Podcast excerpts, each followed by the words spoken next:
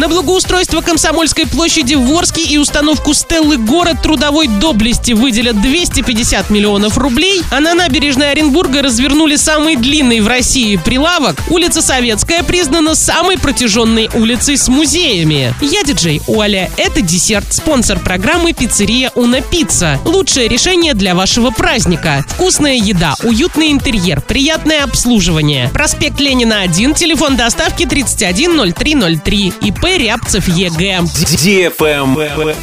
News. Благоустройство Комсомольской площади в Орске и установка стеллы «Город трудовой доблести» обойдется в 250 миллионов рублей. Территория площади преобразится в рамках регионального проекта. Планируется, что после реконструкции и установки стеллы Комсомольская площадь станет местом притяжения горожан. На ней будут проводиться массовые мероприятия. Средства в размере 250 миллионов на проведение работ будут выделены уже в следующем году. Саму стеллу «Город трудовой доблести» намерены открыть летом. Лайк.